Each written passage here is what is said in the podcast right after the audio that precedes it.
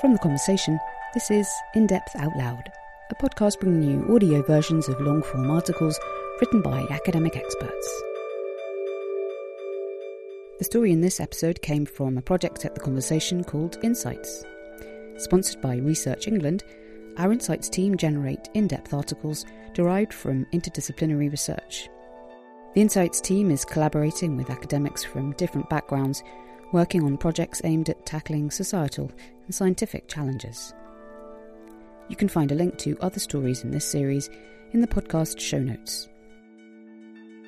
Lockdown Lessons from the History of Solitude by David Vincent, Professor of Social History at the Open University. Most people in the West are used to some form of solitude from time to time, but this is a fairly new normal. Read by Annabel Bligh.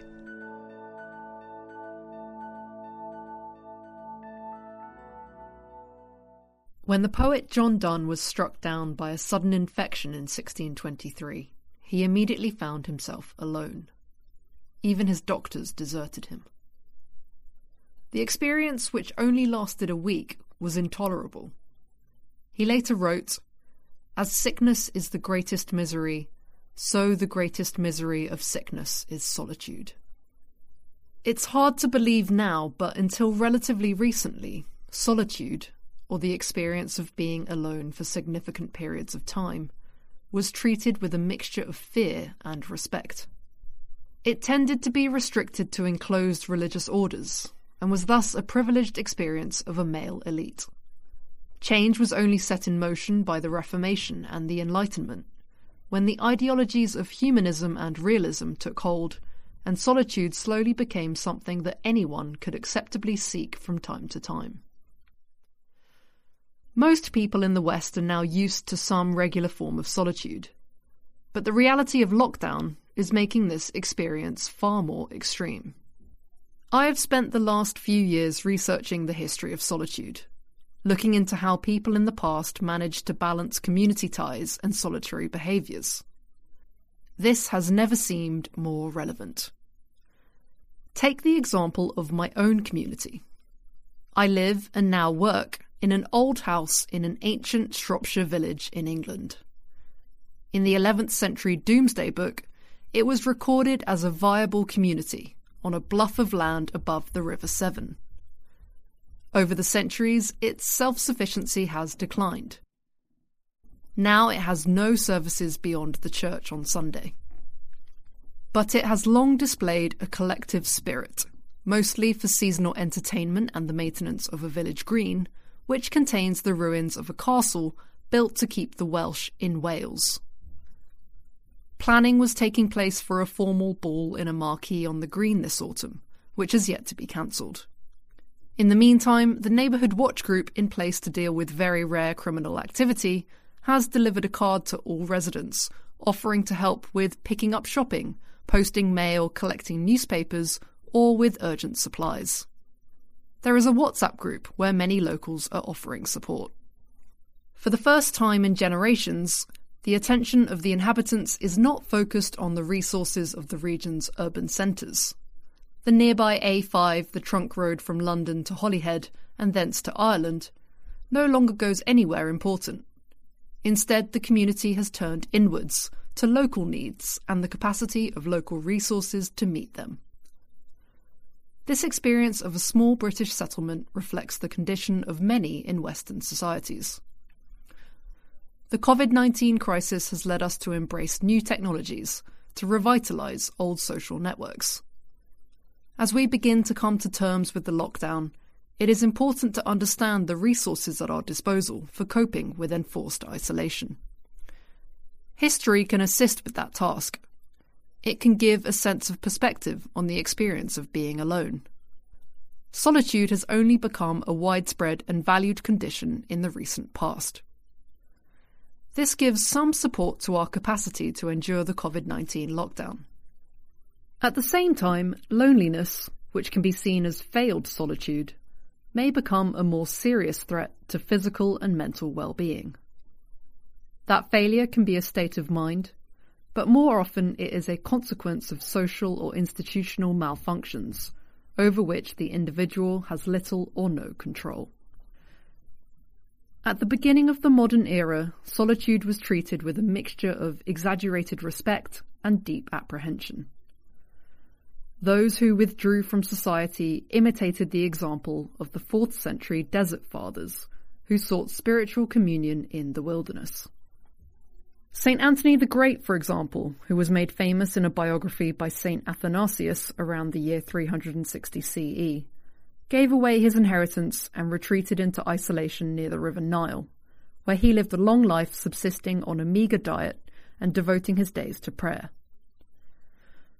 Whether they sought a literal or metaphorical desert, the solitude of St. Anthony and his successors appealed to those seeking a peace of mind that they could no longer locate in the commercial fray.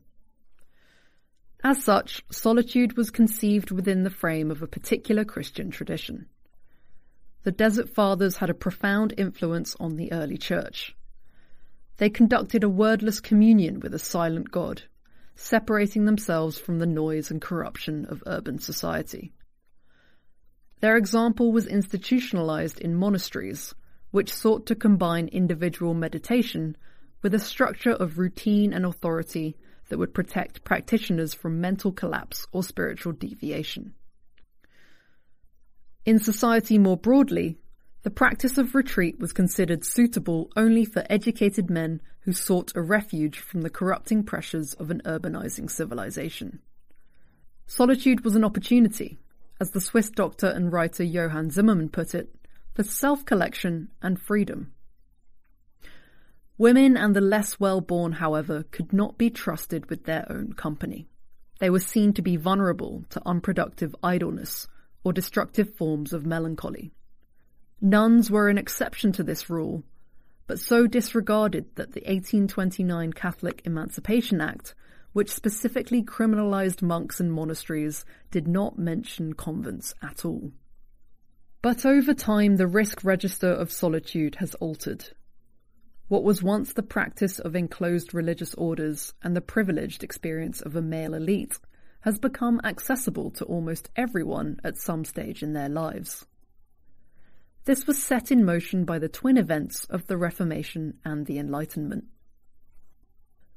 Attitudes were changing by the time Donne, poet and dean of St. Paul's Cathedral, was struck down by that sudden infection and deserted by all and sundry. He wrote that the instinctive response of the healthy to the afflicted did nothing except increase his suffering. When I am but sick and might infect, they have no remedy but their absence and my solitude, he wrote. But he found solace in a particularly Protestant conception of God. He saw the supreme being as fundamentally social. Donne wrote, There is a plurality of persons in God, though there be but one God, and all his external actions testify a love of society and communion. In heaven there are orders of angels and armies of martyrs, and in that house many mansions. In earth, families, cities, churches, colleges, all plural things. This sense of the importance of community was at the heart of Donne's philosophy. In Meditation 17, he went on to write the most famous statement of man's social identity in the English language. No man is an island entire of itself. Every man is a piece of the continent, a part of the main.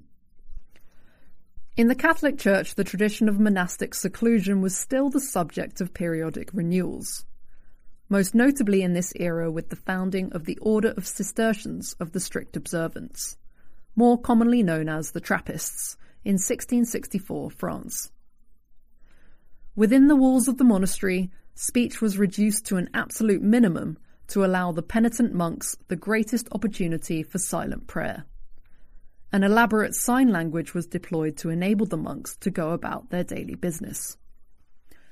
But in Britain, the work of Thomas Cromwell had devastated the enclosed orders, and the tradition of spiritual withdrawal was pushed to the margins of religious observance.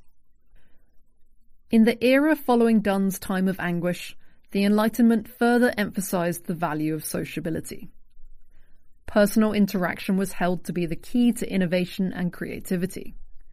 Conversation, correspondence, and exchanges within and between centres of population challenged structures of inherited superstition and ignorance, and drove forward inquiry and material progress. There might be a need for withdrawal to the closet for spiritual meditation or sustained intellectual endeavour, but only as a means of better preparing the individual for participation in the progress of society. Prolonged irreversible solitude began to be seen essentially as a pathology, a cause or a consequence of melancholy.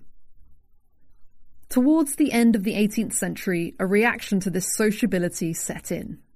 More attention began to be paid, even in Protestant societies, to the hermit tradition within Christianity. The Romantic movement placed emphasis on the restorative powers of nature, which were best encountered on solitary walks. The writer Thomas de Quincey calculated that in his lifetime, William Wordsworth strode 180,000 miles across England and Europe on indifferent legs. Amidst the noise and pollution of urbanizing societies, periodic retreat and isolation became more attractive. Solitude, providing it was embraced freely, could restore spiritual energies and revive a moral perspective corrupted by unbridled capitalism. At a more everyday level, improvements in housing conditions, domestic consumption, and mass communication widened access to solitary activities improved postal services, followed by electronic and eventually digital systems, enabled men and women to be physically alone yet in company. Increasing surplus income was devoted to a widening range of pastimes and hobbies, which might be practiced apart from others. Handicrafts, needlework, stamp collecting, DIY, reading, animal and bird breeding, and in the open air, gardening and angling absorbed time, attention, and money. Specialised rooms in middle class homes multiplied, allowing family members to spend more of their time going about their private business. And although monasteries had been explicitly excluded from the epochal Catholic Emancipation Act of 1829, Britain subsequently witnessed a bitterly contested revival of enclosed orders of both men and women. By the early 20th century, declining family size combined with council houses began to supply working class parents and children with domestic spaces of their own. Electric light and central heating meant that it was no longer necessary to crowd around the only source of warmth in the home.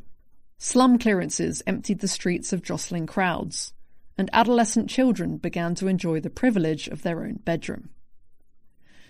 In middle class homes, domestic appliances replaced live-in servants, leaving the housewife, for good or ill, with her own society for much of the day. The motor car, the aspiration of the middle classes between the world wars, and increasingly the whole of the population in the second half of the 20th century, provided personalized transport, accompanied by privately chosen radio and later musical entertainment. After 1945, society more broadly began to self isolate.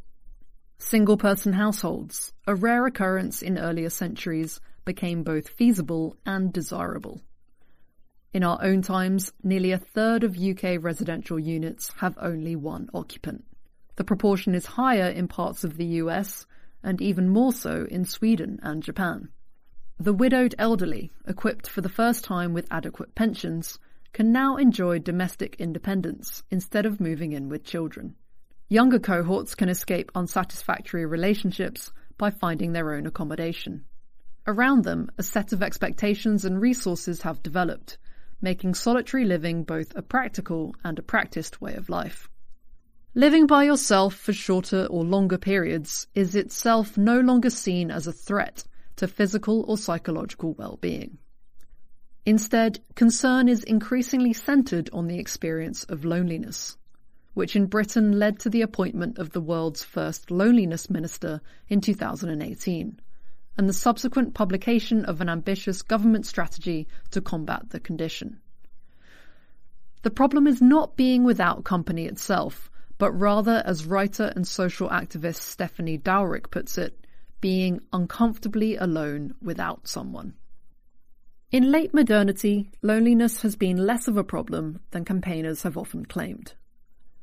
Given the rapid rise of both single person households and the numbers of elderly people, the question is not why the incidence has been so great, but rather, in terms of official statistics, why it has been so small. Nonetheless, the official injunction to withdraw from social gatherings in response to the threat of the COVID 19 pandemic throws renewed attention on the often fragile boundary between life enhancing and soul destroying forms of solitary behaviour. This is not the first time governments have attempted to impose social isolation in a medical crisis. Quarantines have been used in past pandemics, but it may be the first time that governments fully succeed in this and no one can be sure of the consequences. So we should take comfort from the recent history of solitude. It is certain that modern societies are much better equipped than those in the past to meet such a challenge. Long before the current crisis, society in much of the West moved indoors. In normal times, walk down any suburban street outside the commute to work or school, and the overriding impression is the absence of people. The post-war growth of single-person households has normalized a host of conventions and activities associated with the absence of company. Homes have more heated and lighted space. Food, whether as raw materials or takeaway meals, can be ordered and delivered without leaving the front door. Digital devices provide entertainment and enable contact with family and friends. Gardens supply enclosed fresh air to those who have one now made still fresher by the temporary absence of traffic. By contrast, the pattern of living in Victorian and early 20th century Britain would have made such isolation impossible for much of the population. In working class homes, parents and children passed their days in a single living room and shared beds at night. Lack of space continually forced occupants out into the street where they mixed with neighbours, tradesmen and passers by. In more prosperous households, there were more specialised rooms, but servants moved constantly between family members, ran errands to the shops, dealt with deliveries of goods and services. The history of solitude should also encourage us to consider the boundary between solitude and loneliness, because it is partly a matter of free will.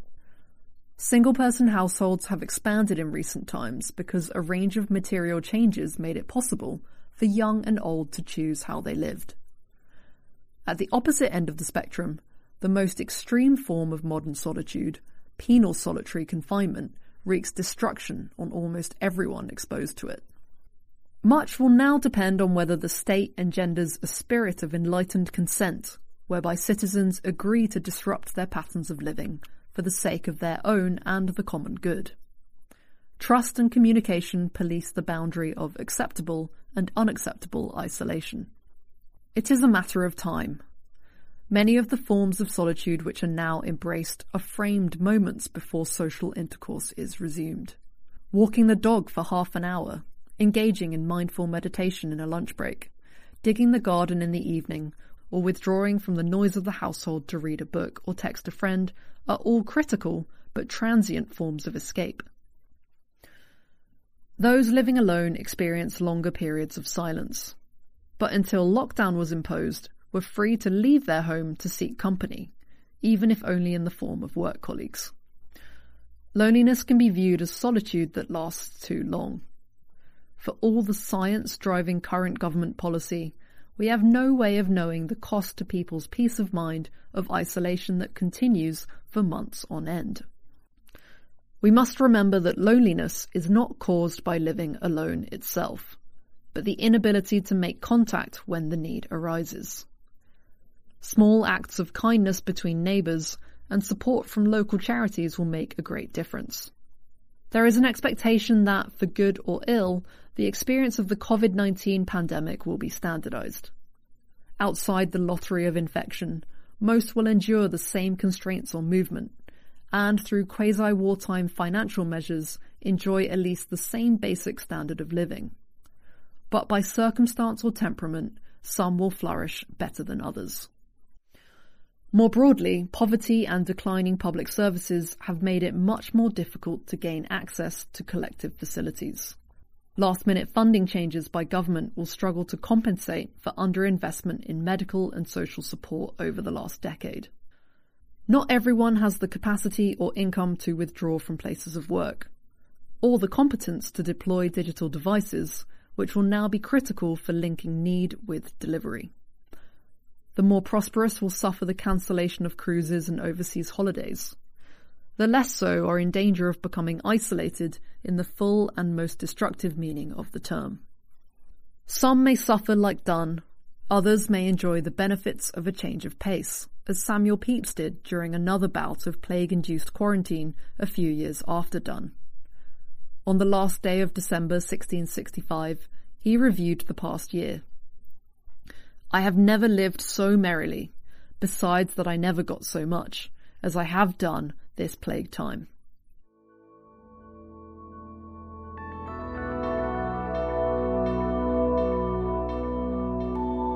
You've been listening to In Depth Out Loud from The Conversation. If you like this podcast, please do subscribe wherever you get your podcasts from. Tell your friends about us and give us a review on Apple Podcasts or Spotify. And do check out the recent expert guide to conspiracy theories on our podcast, The Anthill. Host Annabel Bligh explores the world of conspiracy theories, why people believe in them, how they spread, and how dangerous they are. The series delves into the history of conspiracy theories to find out how the ones that are prominent today, such as the Illuminati, have evolved over the ages. And we also ran a bonus episode on why there are so many coronavirus conspiracy theories. You can find it on The Anthill, wherever you get your podcasts. You can read more insight and analysis from academic experts and the text version of this in depth article on theconversation.com. You can also explore other stories from our Insights series by clicking the link in the podcast show notes. In Depth Out Loud is produced by Annabel Bligh, Laura Hood, and me, Gemma Ware, from The Conversation in London. Josephine Lethbridge and Paul Keaveney edited David Vincent's story. Thanks for listening.